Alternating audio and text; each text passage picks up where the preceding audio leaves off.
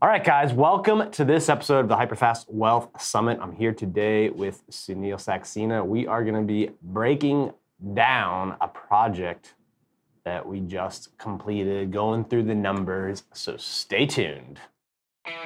Welcome to the Hyper Fast Show, where we believe unlimited growth in business and life is created by surrounding yourself with people who have been where you are going.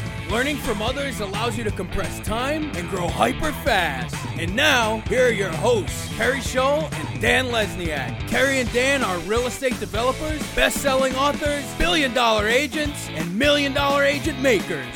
And now, get ready to grow hyper fast. All right, Sunil, how are you doing today? Doing good. Just came from a job site. Everything's looking good. We just got a couple of permits yesterday, so I'm excited. We're rocking and rolling on this particular job. Yeah, we, we got a lot of projects going on, but we, we, we got one we just completed. Yeah, we just finished. It's a nice two unit in Northeast DC. Sold it relatively quickly and uh, actually sold it during the crazy coronavirus pandemic. So everything's, you know, that one's done and signed, sealed, and delivered. Yeah, this this one I'm excited to uh, to talk about today. We're to break down the numbers in a minute, but I'm excited to talk about it because, like Sunil said, this thing delivered beginning of March, right around then, late February, like right when coronavirus started, right when the lockdown started.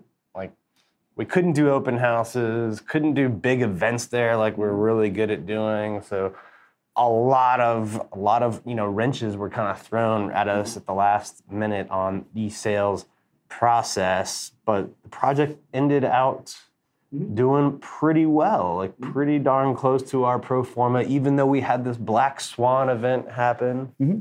And uh, we cut a lot of checks to investors last week, right? Yeah, we paid all our investors back last week. The top unit uh, sold just before coronavirus, like the week before we got under contract, before everything hit. And we actually outperformed on that one. If you, if you remember, we were performing like, um, I think like 825. We actually got closer to 900 for us. We got more in the top unit. Uh, the lower unit, I think we got a little bit less because of coronavirus. I think we would have maybe like 20 to 30,000 more if we would have just, you know, not had this issue. But that's development. We've had, you know, projects where we've made more money because they hit during a good market, and we've had projects that just, for whatever reason, hit during a bad market. And uh, so that's just part of the game. But at the end of the day, we made, you know, actually, I think, you know, we actually hit our pro forma on that one because the top unit got more.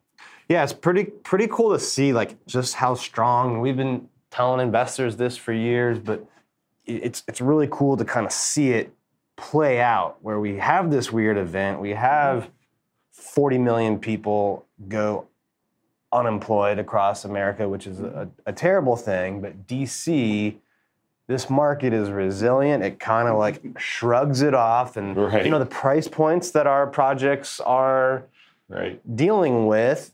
These are these are you know the typical buyer is making at least you know six figures and this mm-hmm. these are the types of jobs mm-hmm. that are very resilient in the DC market government driven all of that and to me it's it's just exciting that we delivered such a great product the numbers worked out pretty darn close to what we thought even though we had this you know once in a like generation, right. lifetime, multiple generation type event. Like, yeah, that's what I mean. I I've said it so many times. I almost I, I, I don't want to overhype the DC market, but I literally feel that DC market is one of the best in the world. Actually, that's why investors from you know all over the globe are, are wanting to invest in, in, in DC, and pretty much for what you said. I mean, we've got this you know 800, maybe 8,000 pound gorilla called the federal government that always spends money no matter what.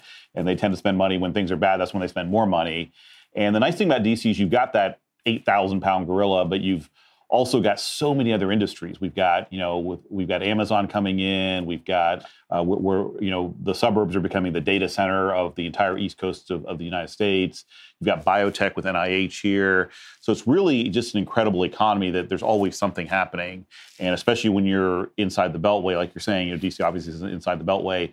Uh, the jobs tend to be very high paying jobs and they're always there. So um, again, not to overhype it, but um, to me, it's a no-brainer. You know, invest in DC because the, the, the downside is is much um, much more limited than you know if you're in Omaha, Nebraska, or some smaller market. Hey, hold that thought for a minute. Do you have a client that needs to buy or sell a home in the DMV area? Then why not trust the highest selling team in the DMV, the Kerry Shull team? We've helped thousands of buyers and sellers and would love to help your clients. And we guarantee we will save them time, money, and stress throughout the process. And they will be so grateful that you referred them to us. Go to kerryshull.com to learn more. Again, that's kerryshull.com to learn more about sending us your clients that need to buy or sell a home in the DMV area. That's kerryshull.com.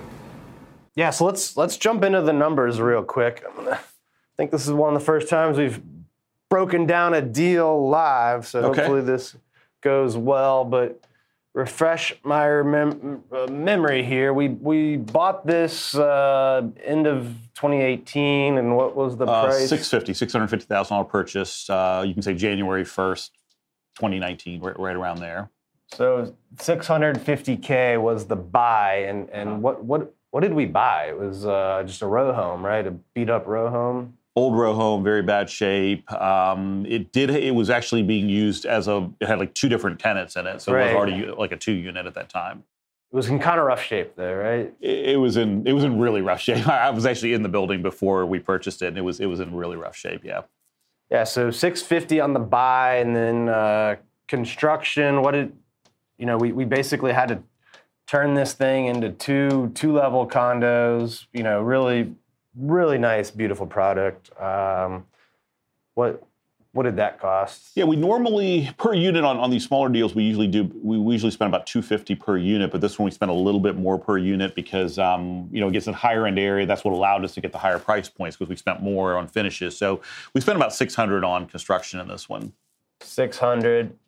Uh, what other costs would we have had that we need to include here? The hold. So the the bank loan on this was was what in the five percent range, correct? Yeah, correct. Uh-huh.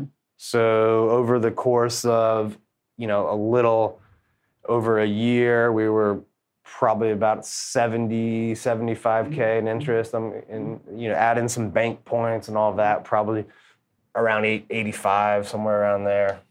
So all in, we were you know with our our our costs, little over one. What does that come out to? Three, three, five. Maybe, Yeah, one three three five is is like our total like you know kind of hard cost. Yeah, you could even say you know one one three five to make it round round up even if you want or whatever. Right, 'cause we, we may have had some other miscellaneous small things. So 1.35 mil. The sales side here, we were uh, unit. The top unit got uh, just under 900k, right? Yeah, put 900 was just a couple thousand under it, but Yeah, to make the- 900. And the lower unit was in the sevens, right? Seven. Yeah, we, we sold for 750, but we had a 20 uh, 20k uh, seller uh, credit, so 730. 730 net. Yep. So our total sale was 163 and we we paid out a, about 50k on this in buyer commissions, DC taxes, all that. Right. So that's going to take our our net sale down to 158 somewhere in there. So you can see, you know, we got 158 of, of net profit, 135 in expenses. So this again, this is like a smaller project It's a very yeah for us a very small one. project. We still pulled in. That's gonna be roughly 230k. You know, that's Right. after paying the bank. So, Mhm. you know, our investors got paid out of this pie, and I think we raised. Um, the total the total we had to pay investors to deliver Mm-hmm. the return was about 60 60k in preferred return on to our investors so this Yep. is this is how much the investors made so you can see we had a even with this black swan terrible Mm-hmm. event huge huge margin above Mm-hmm.